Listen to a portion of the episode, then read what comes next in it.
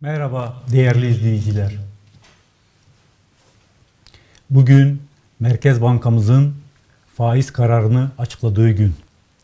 O yüzden bugün faiz konusunu bütün boyutlarıyla konuşmak istiyorum. Bütün boyutları derken gerçekten bütün boyutlarıyla. Hem idari, hem ticari, hem dini, hem sosyal bütün boyutlarıyla görüşmek istiyorum. Bu anlatılarımda bazen Sayın Cumhurbaşkanımızı muhatap alıyorum. Artık ondan vazgeçtim. Cumhurbaşkanımızın bizi dikkate almayacağı kesin. O yüzden bugün Hazine ve Maliye Bakanı Sayın Lütfü Elvan'a sesleneceğiz. Bugün yaklaşık olarak Naci Ağbal'ın görevden alınmasının üzerinden 3 ay geçti. Bu 3 aylık süre içerisinde ekonomide herhangi bir iyileşme olduğunu söyleyemeyiz. Naci Ağbal'ın görevden alınmasının Naci Ağbal'a mı bir ceza olduğu, AK Parti'ye mi bir ceza olduğu, hükümete mi bir ceza olduğu, yoksa bir topluma mı ceza olduğu konusunda karar veremiyorum. Ama doğrusunu isterseniz alınan kararın Naci Ağbal'dan çok öncelikle hükümete, hükümetin performansına, dolayısıyla AK Parti'ye, dolayısıyla da topluma esas olarak zarar verdi. Çünkü 6,5-7 arasında seyretmesini beklediğimiz dolar kuru bugün 8.65 TL'dedir. 8.65 TL seviyesindedir. Dün akşam FED gelecekte faiz arttırabileceğini ima edince dolar güçlendi. Dolar güçlenince Türk lirası değer kaybetti ve zaten dün akşamdan dolar 8 lira 65 kuruşa çıkmıştı. Yapılan anketlere göre Merkez Bankası'nın bu toplantıda faiz arttırmayacağı bekleniyordu ittifakla. Ama yine de Sayın Cumhurbaşkanımız ben Merkez Bankası Başkanımızla konuştum. Faizleri indirmemiz gerekiyor. Bunun üzerine yoğunlaşmamız gerekiyor, çalışmamız gerekiyor gibi bir mesaj verince herkesin yüreği ağzındaydı. Neyse ki Merkez Bankası bugün faizleri faizleri sabit tuttu ama piyasalarda herhangi bir rahatlama söz konusu değil. Hala diken üstüne desek yeridir. Sanırım Cumhurbaşkanımızın bütün söylemleri içerisinde faiz tartışmaları kadar Türkiye toplumunu yoran, faydasız ve hatta zararlı ikinci bir tartışma konusu yoktur. Gerçekten bu işten biraz anlayan insanların Sayın Cumhurbaşkanımızın niçin faize bu kadar karşı olduğunu anlamakta zorluk çekmektedirler. Tekrar dönelim. Naciye Ağbal Bey niçin görevden alındı? Fikri olabilecek tüm AK Partili arkadaşlarıma veya geçmişte AK Parti'de çalışmış arkadaşlarıma sordum. Ortadaki cevapları aldığım cevapları kendi kelimelerimle şöyle formüle edeyim. Naci Ağbal 18'de yetinebilecek bir faizli ön alarak 19'a çıkarmıştı. 19'a çıkardığı için de ekonomiden anlayan herkes tebrik etmişti. Çünkü bir tehlikeye erkenden tedbir almak o tehlikenin zararlarını azaltır. Sonra birkaç gün içerisinde görevden alındı. Sorduğumuz herkes 18 olması gereken faiz 19'a çıktı diye görevden alındı söylediler. Bu tabii inandırıcı bir şey değil. Daha farklı bir analiz sunayım size. Bir arkadaşım bir kişinin son sözü her zaman söylediği yerlerde ekip içerisinde bazı kişilerin öne çıkması, başarılı olması, karizma yapması bir çıpan başı olarak değerlendiriliyor. Yani Naci Ağbal kendine özerk bir alan oluşturup orada başarılı olup hem Cumhurbaşkanının gözünde itibarını arttırıp hem de toplum gözünde itibarını arttırdığı zaman ekip içerisindeki diğer kişilerin önüne geçebilirmiş. Ekip içerisinde bunun ayağını kaydırabilecek güçte olan kişiler de bir şekilde onun kuyusunu kazarak görevden alınmasını sağlamışlar. Nokta. Bu, bu analize ister inanın ister inanmayın. Ama ortada başka bir açıklama yok. Peki diyelim ki böyleydi. Naci Ağbal'ın görevden alınma mekanizması bu şekilde olmak zorunda mıydı? Değildi. Naci Bey istifa edebilirdi. Naci Bey başka bir göreve atanabilirdi. Vesaire vesaire. Sonra aynı politikaların devam edeceği söylenerek, ki nitekim sonra öyle söylendi, Şahap Bey atanabilirdi onun yerine. Fakat hayır. Böyle tercih edilmedi. Tam tersine söz dinlemeyen, şahsına karizma oluşturmak isteyen ve öne geçmek isteyen kişilerin burnunun sürtülmesi gerekiyordu ve ona bu ceza verildi. Keşke bilseler esas cezayı partilerine verdiler. Esas cezayı hükümetlerine verdiler. Çünkü toplum o günden bugüne kadar diken üzerinde yaşıyor ve çok büyük zararlar elde etti. Şimdi Sayın Lütfi Elvan Bey'e soruyorum. Bir şekilde Merkez Bankası ile ilgili ilgili bakanlık sizsiniz. Ekonomi lideri sizsiniz. Merkez Bankası özel olsa bile. Bu işe engel olmaya çalıştınız mı?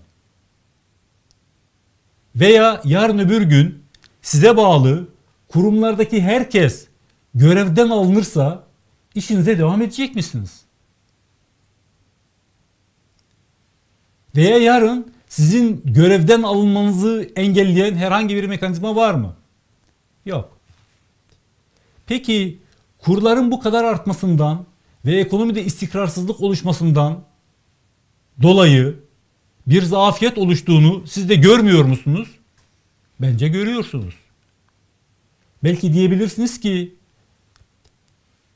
istikrarsızlık sayesinde kurlar arttı. Kurlar arttığı için ithal edilen ürünlerin fiyatı yükseldi. Fiyatı yükseldiği için kaynağında tahsil ettiğimiz, gümrükte tahsil ettiğimiz gelirlerimiz arttı ve bütçemiz ilk 4 ayda fazla verdi. Bence salgından yeni çıkmış bir ülkenin maliyesinin, hazinesinin fazla vermek konusunda fazla vermekle ilgili olarak övünmemesi gerekir. Avrupa ülkelerindeki hükümetler bilerek, isteyerek, iradi olarak bütçelerinin yüzde on ilave açık vermesine rağmen açık verdiler. Niçin? Toplumlarını desteklemek için. Yoksullarını desteklemek için. Yoksulların daha fazla yoksullaşmasını engellemek için. Halbuki işleyeceğiz ve göstereceğim size Sayın Elvan. Siz yoksulların daha yoksul kalması için elinizden geleni yapıyorsunuz. Zenginlerin daha zengin olması için selefiniz Sayın Albayrak elinden geleni yapmıştı. Siz onu sürdürdünüz. Ama yoksullar için de hiçbir şey yapmadınız. Onu sonra tartışacağız. Ama biz şimdi tekrar başa dönüyoruz. Faizlerin yüksek olmasına niçin karşısınız?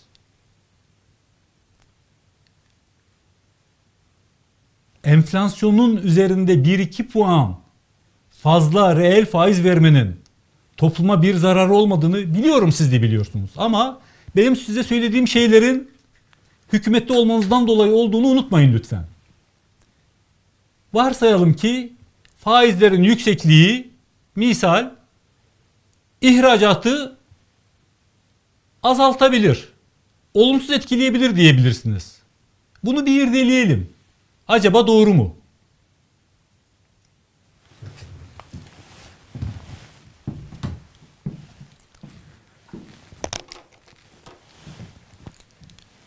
Siz çok iyi biliyorsunuz. Bizim Exim Bankımız ihracatçılara çok ucuza kredi veriyor. Hatta yetmez. 2 yıl ödemesiz 10 yıl vadeli kredileri var ihracatçılara. Ya da 2 yıl ödemesiz 9 yıl vadeli kredileri var ihracatçılara. Faizi de 3-4 arasında değişiyor. Herhangi bir problem yok. Keza Türk lirası kredi almak isteyenlere de şu anda Merkez Bankası kredi veriyor. Vadesi 8 ay olmak üzere. Piyasa faizler ortalaması %21 iken bunda %16 ile veriyor. Şunu söylemek istiyorum. Zaten siz biliyorsunuz. Seçici olarak bazı sektörler tercih edilip onlara dilediğiniz faiz oranıyla kredi verebilirsiniz. Ben şunu söyleyeyim. İhracatçılara verdiğiniz %16 Türk lirası faizde kredilerin faizi yüksek. Bu ihracatçılara destek değil. En az enflasyondan 5 puan altında bir rakamla Türk lirası kredi vermeniz lazım. Çünkü siz ona Türk lirası kredi veriyorsunuz. O size döviz getiriyor. Buna reeskont kredisi diyoruz. Reeskont kredileriyle Merkez Bankası Exim Banka bir sözleşme yapmış. Diyor ki ben sana 19 milyar dolar karşılığı Türk lirası vereceğim.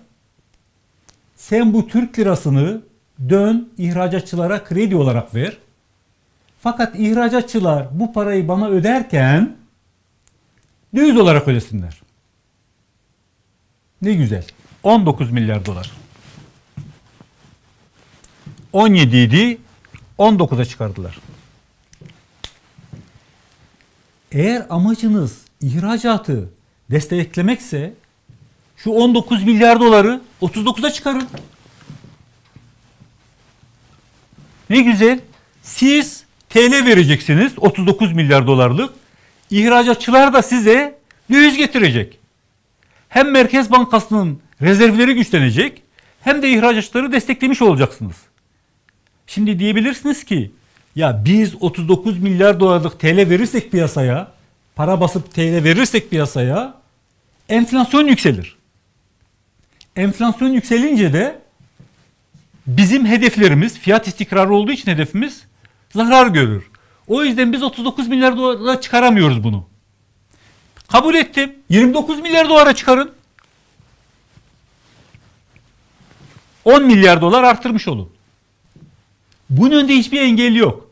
Varsayalım ki ilave 10 milyar dolar verdiniz. Ne kadar yapıyor bugünkü kurlarla? 86 milyar 500 milyon TL.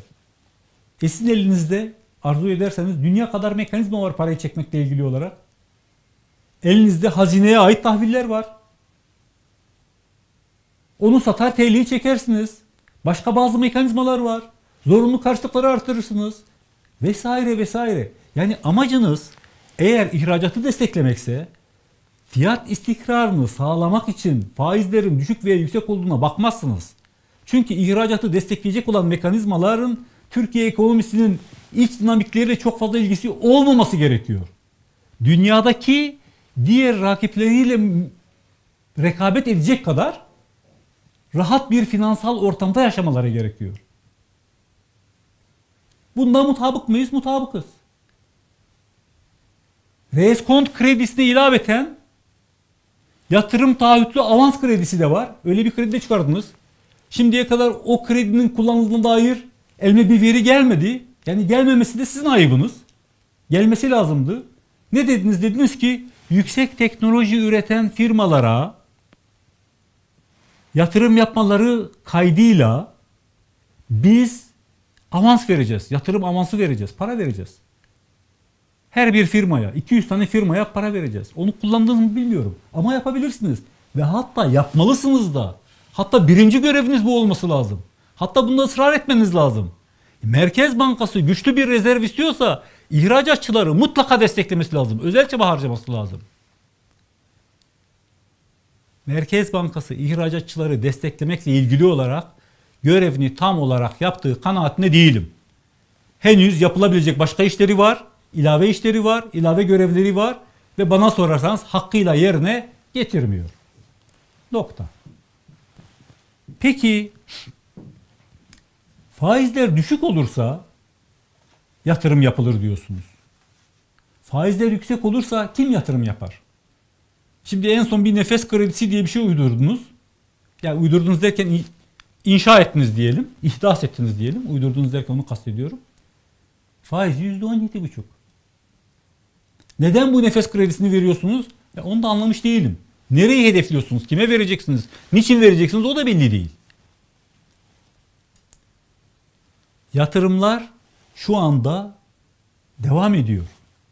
Yatırımların şu anda devam etmesinin sebebi size söyleyelim. Son bir yıl içerisinde yapılan yatırımlar belki son 10 yıldan daha fazla. Niçin? Faizler yüksek. Çünkü yatırımlarla Türkiye'deki Türk lirası faizlerinin ilişkisi zayıftır. Şunun için zayıftır. Türkiye'de Türkiye Bankalar Birliği'nin istatistikleri var proje finansmanı. 75 milyar dolar orada bakiye var. 75 milyar dolar proje finansmanı bakiyesi içerisinde Türk lirası neredeyse sıfır. Hiç yok. Neden biliyor musunuz? Çünkü 5 yıl vadeli bugünkü faizler %21. Diyelim ki 5 yıl vadeli kredi istediği bir, bir, bir firma. 5 yıl ortalama vadesi olan bir kredi. 5 yılın bileşik faizi bugün için yüzde kaça geliyor? Yüzde 160'a geliyor. 5 yıl için. Peki siz faizi indirmek istiyorsunuz. Kaça indireceksiniz? Kaç puan indirmek istiyorsunuz Merkez Bankası faizini? Kaça indirebilirsiniz bu yıl? Ya da gelecek yılın ilk çeyreğinde, ikinci çeyreğinde? Göstergeler en iyi ihtimalle bile hiçbir şekilde faizlerin %15'in altına inemeyeceğini gösteriyor. Merkez Bankası faizlerinin. E Merkez Bankası faizleri %15 iken bankalar da üzerine 2 puan faiz koyar 17 ile kredi verir. Peki 10 faizler %17 olunca 5 yıl sonra tek taksit veya 5 yıl ortalama vadesi olan 100 liralık bir kredinin faizi kaç olur? Çok mu düşük olur? Olmaz. Düşer ama 120'ye düşer. Peki 120 yeterli mi? Yani insanlar yüzde 100 lirayı bugün alacağım. 5 yıl sonra veya ortalama vadesi 5 yıl olan bir krediye 120 TL faiz vereceğim. Alır mı bunu? Hayır almaz. O yüzden Türk lirası Türkiye'de yatırım yapılacak para cinsi değildir. Türk lirasıyla Türkiye'de kimse yatırım yapmıyor. Veya çok cüzi tamamlayıcı yatırımlar yapıyorlar. Vadesi 2 yıl 3 yıl olabilecek şeylerle ilgili yapıyorlar. Yoksa Türk lirası bir yatırım parası değildir. Faizler düşük de olsa, yüksek de olsa böyledir artık. Çünkü hiçbir şekilde %10 altına düşmüyor faizler. Düşmeyince de bu şekilde gidiyor. Yatırımların neredeyse tamamı neredeyse tamamı dövizle yapılıyor. Büyük yatırımların. Yani 1 milyon dolar ve üzeri yatırımlar. Eşya üretmekle ilgili yatırımların neredeyse tamamı dövizle yapılıyor.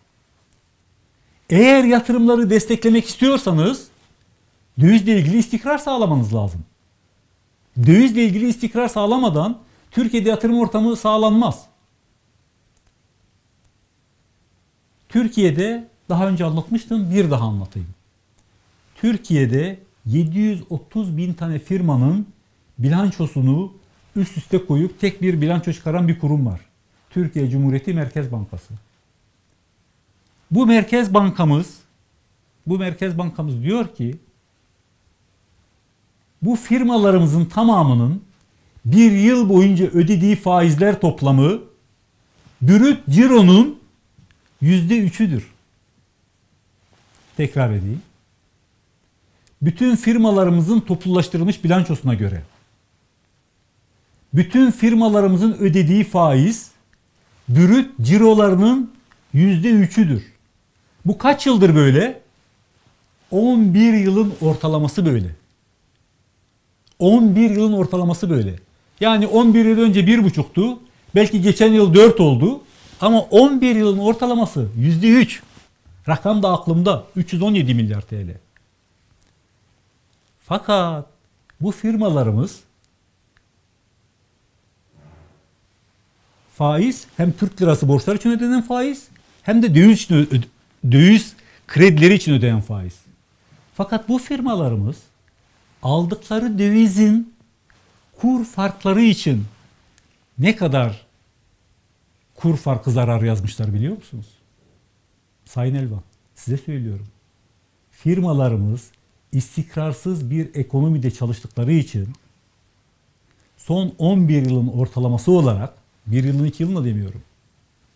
Kur farkı gideri kur farkı gideri 510 milyar TL'dir. 510 milyar TL. Yani kur farkı giderleri faiz giderlerinden daha fazla. Dilediğiniz firmaya gidin sorun. Deyin ki ya biz siz döviz kurunun yükselmesinden mi rahatsız oluyorsunuz? Kurların artmasından mı rahatsız oluyorsunuz yoksa faizlerin artmasından mı? Elbette ikisini tercih etmezler. Ama kurlardaki devalüasyonun, kur yükselişinin zararları daha tahripkardır. Daha zorlayıcıdır. Çünkü kurlar çok artınca aynı anda ikinci bir şey daha oluyor. Krediye ulaşmak zorlaşıyor. Yani daha önce kredi sıklaştırması öncesinde kefaletle alabileceğiniz krediye artık bankalar teminat ister.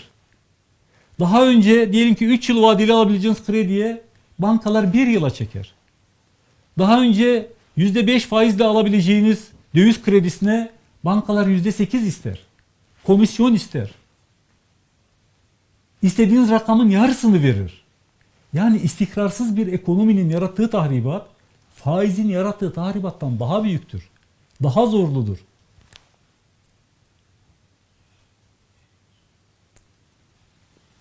Zaten siz de biliyorsunuz Sayın Elvan. Faizlerin indirilmesi yatırım için değil. Faizlerin indirilmesi tüketim içindir. Bugün diyelim ki faizleri 19'dan 9'a düşürün. Düşürelim. Konut kredisi faizi 0.60'a düştü. Ne olur?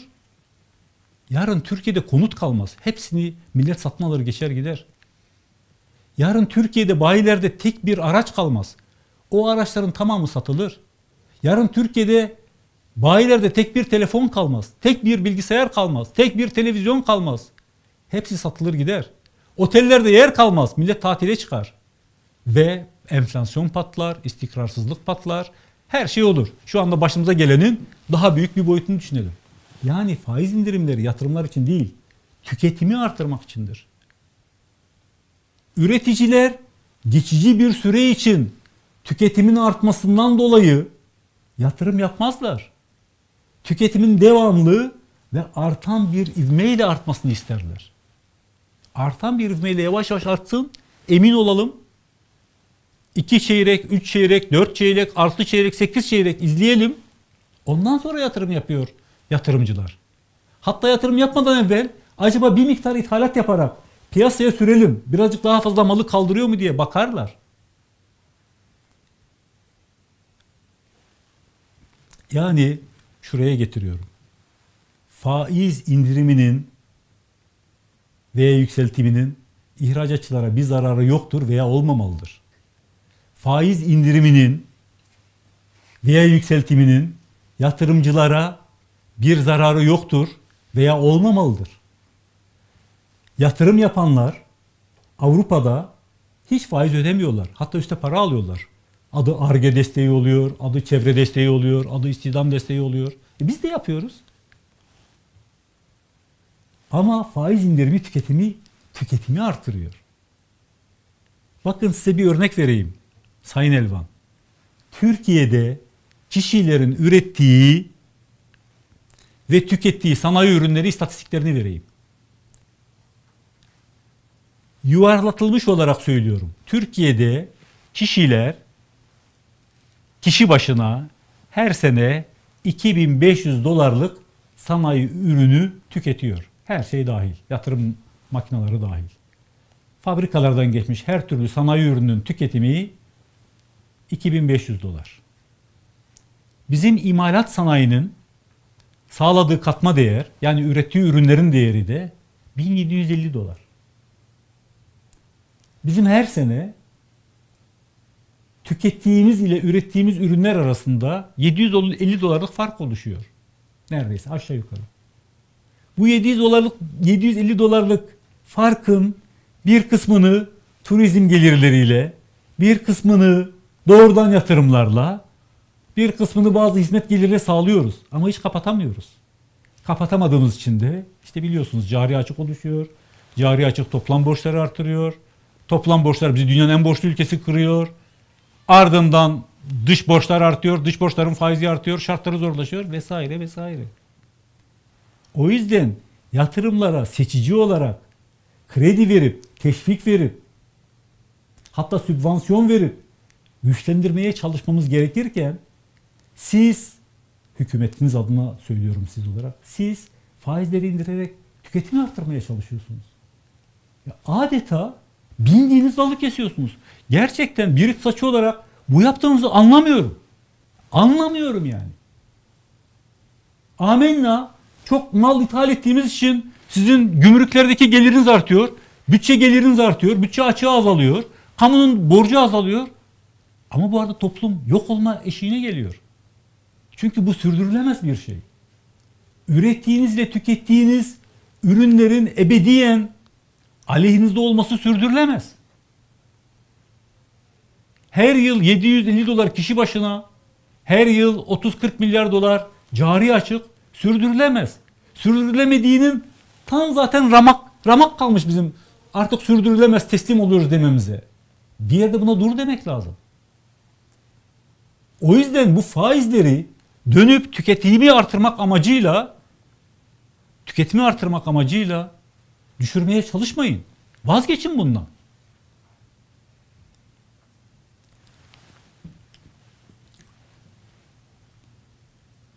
Eğer elimizdeki kaynakları döviz veya TL yatırıma yönlendirebilirsek, tüketime değil, yatırıma yönlendirebilirsek, yatırımın daha sonra kendi dağıtım ağları var, kendine hizmet sunan ağlar var vesaire, istihdamı da arttırabiliriz. İstihdam teşviklerinizi de bundan sonra seçici olarak yatırımlara yöneltmeniz lazım. Her türlü teşviği yapmak lazım.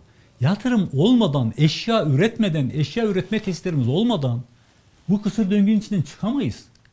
Ebediyete kadar sürekli borç al tüket, borç al tüket. Bu sürdürülebilir bir şey değil. Bence bu anlaşılmıştır. Gelelim şimdi işin ikinci boyutuna. Dini boyutuna. Köşe yazılarımda kölelik ve köleleşme ile ilgili olarak pek çok makale yazdım. Hatta İncil'den bir alıntı yaptım. İncil'de şöyle bir cümle geçiyor. Borcunu adam borcunu ödeyemeyen bir adam için bir başkası şöyle bir hüküm veriyor.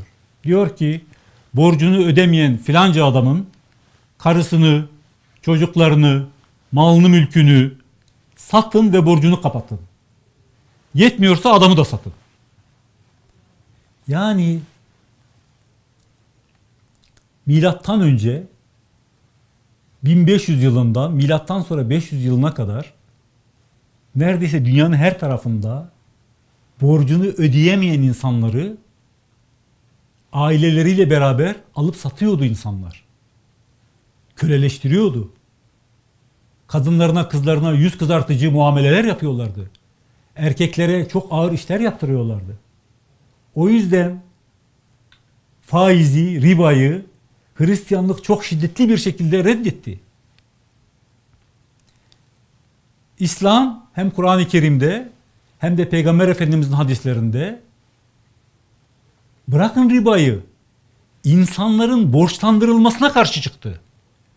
Kişilerin borçlandırılmasına bile izin vermedi. Çünkü borçlandırılan kişilerin eninde sonunda sömürülecek sömürüleceği kesindir. Çünkü borçlandırılan kişinin boynu büküktür. Pazarlık gücü yoktur. Mağdurdur. Zaten mağdur olduğu için alacaklının kapısına gitmiştir. İslam'ın bu şiarını paylaşıyoruz. Kayıtsız şartsız. Fakat bir açıklama yapmama izin verin. Mehmet Genç hocamız Allah rahmet eylesin. Osmanlı tarihçisi bir yerde şöyle bir cümle kuruyor. Diyor ki 19. yüzyıla kadar Osmanlı coğrafyasında eşya üreten ve çalışan sayısı, maaşlı çalışan sayısı 15'i geçen hiçbir firma yoktur. Affedersiniz düzeltiyorum. Çok az firma vardır. Sayısı iki elin parmaklarını geçmeyecek sayıda firma vardır. Yani bizim İslam topraklarında eşya üretmek için, üretim yapmak için büyük işletmeler hiç kurulamamıştır. Hep küçük küçük işletmeler, 1 2 kişi, 3 kişi, 5 kişi çalıştığı işletmeler. Aile işletmeleri hep söz konusu olmuştur. Büyük sermayeler bulup büyük işlere hiç girememişlerdir. Bana sorarsanız en büyük sebebi finanstır. Büyük sermaye bulamamaktır. Sermayeleri bir araya getirememektir. Sermaye kurumları kuramamalarıdır. Sermaye kurumlarını kurup orada biriken parayı sanayiye yöneltmemeleridir. Bu nereden anlıyoruz? Şunun için anlıyoruz. Ben geçen gün roman gibi bir bir şey okudum. Veya başka benzer bir şeydi. Yarı roman, yarı belgesel. Daha 13. yüzyılda İtalyan şehirleri 150-200 kişi çalıştırdıkları imalathaneleri var. 150 kişi, 200 kişi çalıştırabiliyorlar. Osmanlı topraklarında böyle bir şey yok. O yüzden Osmanlı Osmanlı İmparatorluğu 19. yüzyılın başına gelince işlerin böyle yürümeyeceğini anlıyor. Çünkü dışarıda sermayeyi biriktirip bunu eşya üretimine, eşyanın bir de silah kısmına, bir de lojistik kısmına aktarıldığını görünce buna ulaşmak istiyor. Buna ulaşmak isteyince de kendi kurduğu sistematiğin ona yetmediğini görüyor. O yüzden Osmanlı İmparatorluğu'nda 1800 ile 1918 arasında yüzün üzerinde banka kurma teşebbüsü oluşuyor. Yüzün üzerinde. 1901 yılı istatistiklerine göre aklımda kaldığı kadarıyla söylüyorum. 3 tane ilk 3 finansal kurumlarda toplam 20 milyon kuruş kredi var. Bunun %70'i Osmanlı Bankası'nda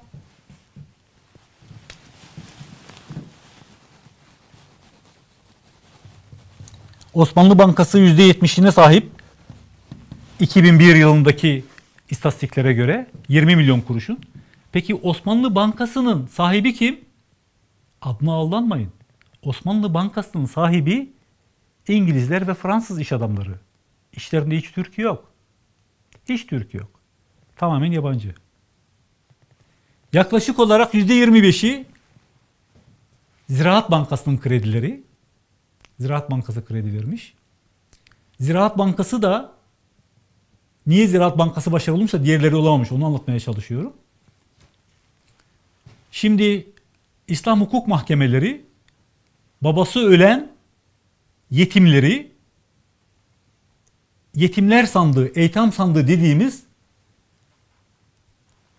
yetimlerin yetimlere kalan mirası satarak nakde çeviriyor ve nakde çevirdikleri bu parayı kadılar bu eytam sandıkları dediğimiz yerde işleterek bu öksüz kalmış, yetim kalmış çocukların iaşesini sağlamaya çalışıyor. Ne zamana kadar? 18 yaşına gelinceye kadar. Böyle Rumeli topraklarında Osmanlı'nın belki de 500 tane sandığı var. Nerede bir kadı varsa bir eytam sandığı var. Hani tüyü bitmemiş yetimin hakkı diyoruz ya. O hep ta o zamanlardan kalma bir laf.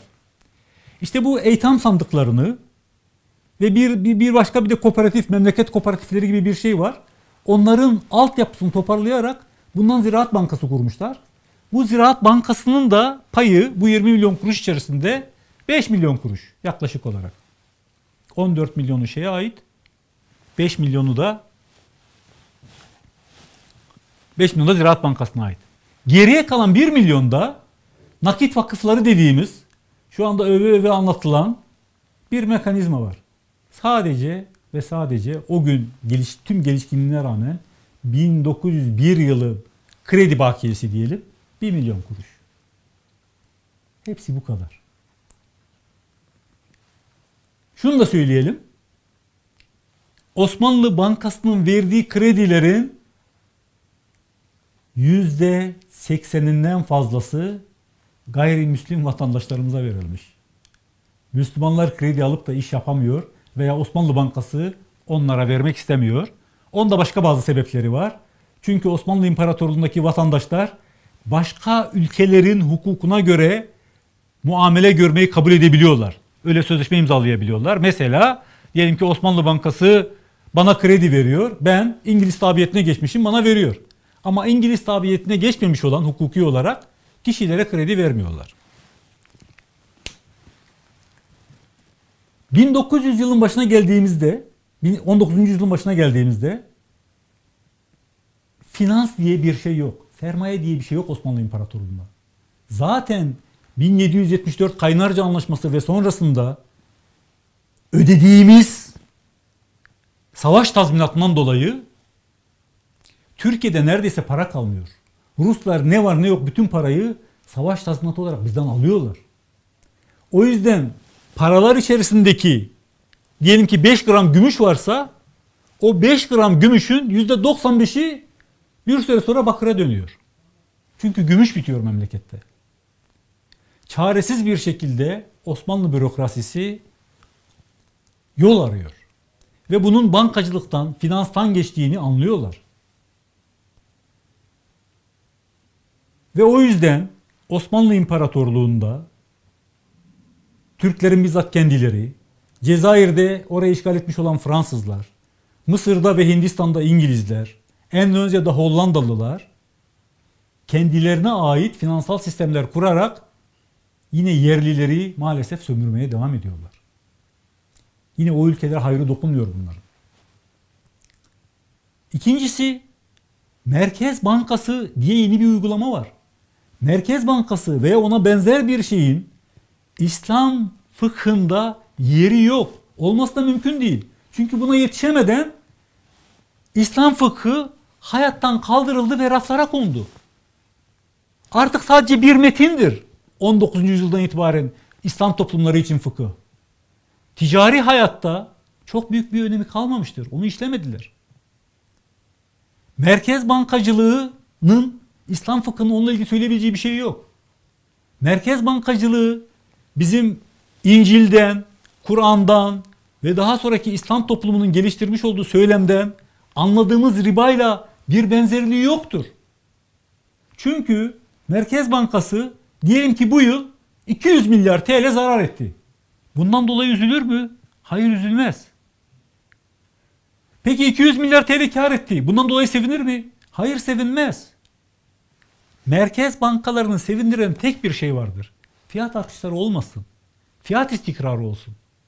Fiyat istikrarı olduktan sonra istihdam ve yatırım için yardım etmek ister merkezi hükümetlere. Ama esas hedefleri yıl başında bir asgari ücretli bir ekmeği 1 liraya alıyorsa 1 Ocak'ta 31 Aralık'ta da 1 liraya alsın. Dünyanın her tarafındaki merkez bankalarının birinci hedefi budur. İkinci bir şey daha yapıyorlar şu anda. Bu anlattığımızın tam tersi. Mesela o Japonya'da başladı şimdi Avrupa'ya sıçradı. Şu anda merkez bankaları 100 lira kredi veriyor. Belirli bir zaman sonrasında 999 lira istiyor. Üste para veriyor yani. Faiz almadığı gibi üste para veriyor. Daha fazla gerekiyorsa daha fazla veriyorlar. İstemedikleri bir şey daha var. Paraların değeri düşmesin ve artmasın da. Artmanın da başka zararları var. Artınca da yurt içerisinde yurt içerisinde ürettiğiniz malların yurt içerisinde üretilen malların fiyatları artacağı için dışarıya satamıyorsunuz. İçerideki sanayi tesisleri zarar görebilir. O yüzden elden geldiği kadar dengeli bir fiyat tutmaya çalışırlar. Yani Merkez Bankası faiz kararının İslam dininin ve diğer dinlerin ve ahlaki öğretilerin yasakladığı ribanın, faizin kötülükleriyle bir alakası yoktur. Tam tersine ribanın ve ahlaksızlığın kökenlerini kurutmak için fiyat istikrarı sağlamaya çalışıyorlar. Yani eğer AK Parti Merkez Bankası faizlerine itirazını dine dayandırmak istiyorsa kesin olarak katılmıyorum. Kesin olarak yanılıyorlar. Bu doğru değil. Ama bir doğru var. Onu söyleyeceğiz şimdi. Bir doğrumuz var. O doğruyu anlatalım. Türkiye'nin 450 milyar dolar dış borcu var.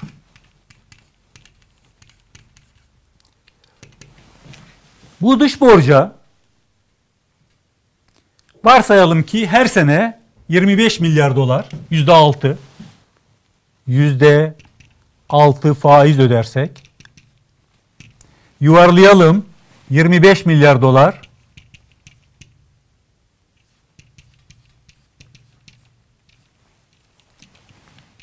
faiz. Biz her sene şu andaki borcumuz olan 450 milyar dolar için 25 milyar dolar yurt dışına faiz ödüyoruz. Yurt içerisinde faizle mal satan, mal alan, kredi veren, kredi alan günahları kendine ait olmak üzere işlem yapabilirler. Bu işlerden para kazanan vergisini öder, harcamalarından vergisini öder. O paralar içeride kalır, kendi içimizde kalır. Hükümetler kazanandan daha sonra yüksek vergi alarak işi düzeltmeye çalışabilirler vesaire. Ama 25 milyar dolar her sene yurt dışına gidiyor. Buharlaşıp gidiyor. Adeta damarlarımızdaki kanı azaltıyor. 25 milyar dolar ne demek şu anda? 200 milyar TL. 200 milyar TL'lik sanayi tesisi kurduğunuzu düşünün faiz ödeyeceğinize. Türkiye ne olur? Uçar. Mahalle ağzıyla söylersek. Ama geçmişte borç alıp tükettiğimiz için, çatır çatır yediğimiz için, onu yatırımlara aktarmadığımız için yeterli miktarda şu anda onun bedelini ödüyoruz. 25 milyar dolar. Sayın Elvan, biliyor musunuz 25 milyar doların ne anlama geldiğini? Bizim şu anda BIST İstanbul'da BIST 100 İstanbul'da işlem gören ilk 100 firmanın son 60 tanesinin değeri 25 milyar dolar. Yani ödediğimiz faizleri dışarıdaki bize borç verenler gelip bu 60 tane şirketimizi satın alabilirler. Bunu bile yapmaya gelmiyorlar. Lütfen şu 60 tane şirketin listesini bir görebilir miyiz? Bakın. Birazcık bırakalım ekranda. Siz de bunlara bakın. Bu şirketlerin tamamı 25 milyar 961 milyon dolar ediyor. Hepsi. Bir yıl ödediğimiz faizlerin bedeli bu. Bir yıl. Diyeceksiniz ki 25 milyar dolar etmiyor da 23 milyar dolar ediyor. 23 milyar doların faizi olsun. Ne fark eder ki? 20 milyar dolar olsun. 60 firmayı verdik. Sadece bir yıl vermekle kurtulmuyorsunuz ki her yıl veriyorsunuz. Elimizde bakalım şirket kaldı mı? İlk 40 firma kaldı. Onları görebilir miyiz? İlk 40 firmayı. Evet bu da ilk 40 firmamız. Burada da bir topladım üstüne. Daha sonra Tofaş fabrikadan başlayıp Jantsa'da biten 10-15 tane firma vereceğiz faiz olarak. Varsayalım 60 tanesi 2021 içindi. 2022 için Tofaş fabrika ile başlayan firmaları vereceğiz. 2023 için şişe camla başlayan firmaları vereceğiz. 2024 için Turkcell ile başlayan firmaları vereceğiz. Ve 2025 için Türkiye'de hiçbir firmamız kalmaksızın tamamını yabancılara vereceğiz. Neden? Çünkü onlardan borç alıp çatır çutur yedik. Şu anda onun ödeme zamanı ve her yıl bu paraları ödemek mecburiyetindeyiz. Bu paraları ödedikten sonra bile bizim 450 milyar dolarlık borcumuz azalmıyor ki. O sabit olarak duruyor orada.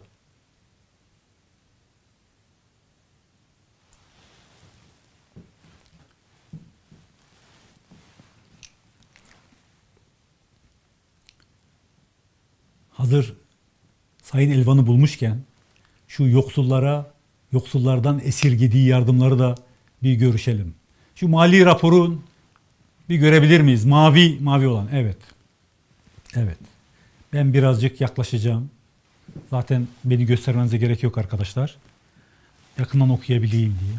Sayın Elvan, sizin yayınladığınız programa göre gerçekten gerçekten 661 milyar TL yardım yaptığınızı kabul ediyorum. Hatta bu 661 milyar TL içerisinde nitelik olarak kredilerin yeniden yapılandırılması gibi bir iyilik var ki değer biçilemez o iyiliğe. Çünkü yeniden yapılandırma ve ödemesiz dönemler vererek bazı şirketlerin batmasını engellediniz. Takdir ediyorum hem selefinizi hem de sizi. Bugün Türkiye'de salgının başlaması üzerinden 16 ay geçti. Peki bu 16 aylık süre içerisinde insanların bir kısmı işini kaybetti. İşi olmayanların zaten iş bulma ihtimali yoktu. Yoksullarımız zaten yoksuldu. Zenginlerimize, firma sahiplerimize, işletmelerimize değeri 661 milyar TL olan yardım yaptınız. Tekrar teşekkür ediyorum. Peki yoksullara ne yardım yaptınız? Yoksullara ne yardım yaptınız? Bir de ona bakalım.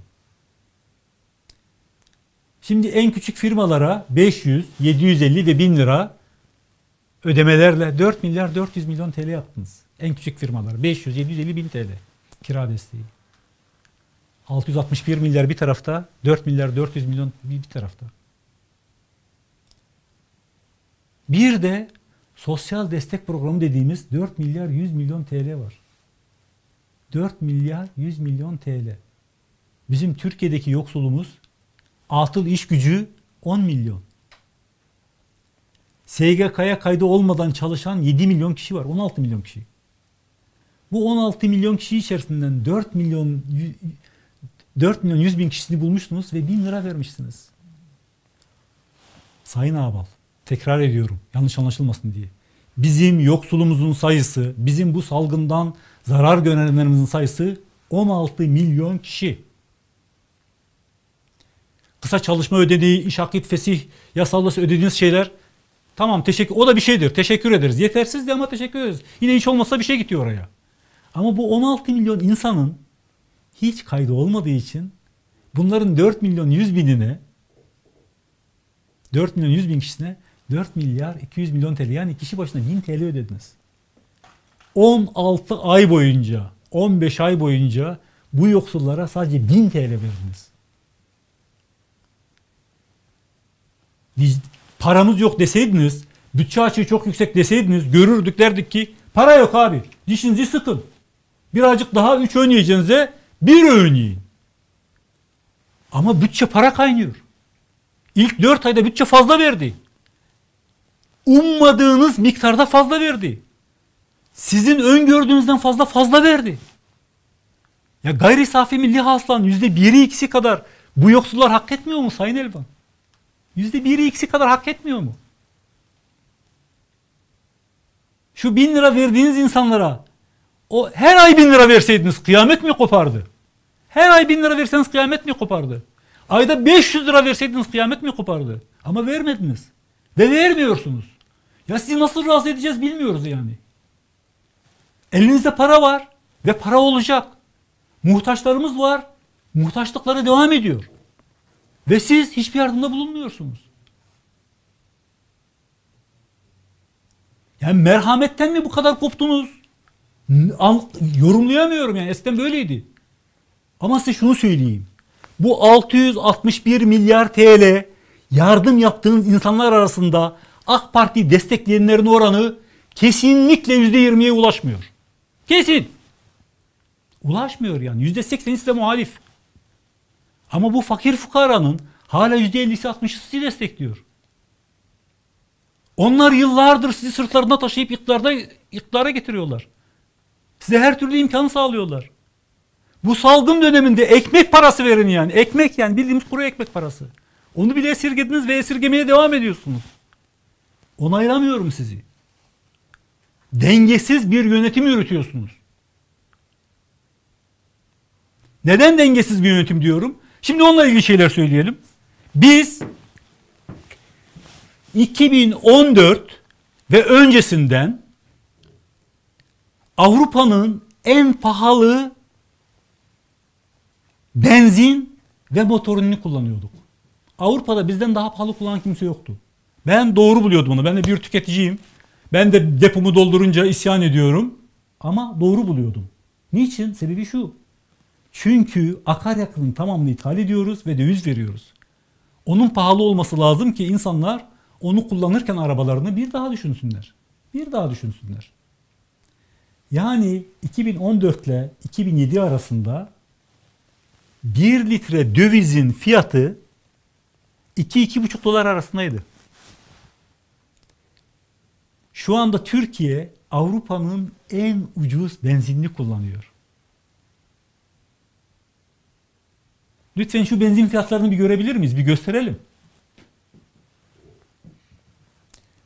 Bizden daha ucuz kullanan Rusya var ve beyaz Rusya var. E Rusya kendisi zaten dünyanın en büyük petrol üreticisi. O kadar olsun yani. Eskiden biz en alttayken yani diyelim ki 2 dolara benzin alıyorken şu anda yaklaşıyorum, yaklaşıyorum, yaklaşıyorum ve görüyorum 92 sente tüketiyoruz. 92 sente tüketiyoruz. Halbuki doğrusu şudur. Al arabası olandan parayı, bütçeni birazcık daha tahkim et, götür yoksullara dağıt. Götür onunla altyapı yap. İthal ürün hangisi olursa olsun ucuza ithal ürünlerin ucuza satılmasına karşıyım. Ne olursa olsun ithal ürünlerin ucuza satılmasına karşıyım. Pahalılaştırması taraftarıyım. İnsanlar ithal ürün kullanmak istedikleri zaman bir daha düşünsünler. Bir daha düşünsünler. Benzin de öyle, dizel de öyle. Yani bir hükümet düşünün, bir parti düşünün. Bir dönemde Avrupa'nın en pahalı benzinli ve motorunu satıyor vatandaşlarına. Bir dönem sonra geliyor, en ucuzunu satıyor. En pahalısını satmak da yanlış, en ucuzunu satmak da yanlış. Ya şunu orta yer bir yerine yakalarsanız bir istikrar olur. Ne aşağı gidersiniz ne yukarı gidersiniz. Ama işte ekonomik görünüm o kadar kötü ki göstergeleri bozmamak için 50 tane manipülasyon yapıyorsunuz. E sizi bu duruma biz getirmedik ki kendi kendinizi bu hale getirdiniz. Bugün çok uzattık. Merkez Bankası'nın faiz açıklama günüydü. Öyle olsun. O yüzden biraz uzattık. Sayın Lütfi Elvan'la da hasbihal etmiş olduk. Sayın Lütfi Elvan'ın buradaki fikirlerinden hiç olmasa bazılarını kale almasını umuyor ve diliyorum. Hiç olmazsa yoksullara birazcık daha para verilebilir. Yani verilebilir, verilmesi lazım. Hiç olmazsa onu yapın. Yoksa paranın üstüne oturarak yani siz sanıyor musunuz ki en az bütçe açığı veren bakan Lütfi Elvan diye gelecekte sizi takdir edeceğimizi? Asla. İnsanlar yoksulluk içerisinde boğuşurken bütçe açığını düşük tutmak için çaba harcayan bakan olarak hatırlayacak bu vatan seni. Bu memleket seni, bu insanlar seni. Lütfen Sayın Bakanım yoksullara bir daha gözden geçirin. Yaptığınız yardımlar, yapacağımız, yapacağız dediğiniz yardımlar gerçekten ayıptır zikretmeye. Çok düşüktür. Daha cömert olun. Üstelik vatandaşın parasını vatandaşa veriyorsunuz. Kendi şahsi paranız değil. Bunu unutmayın.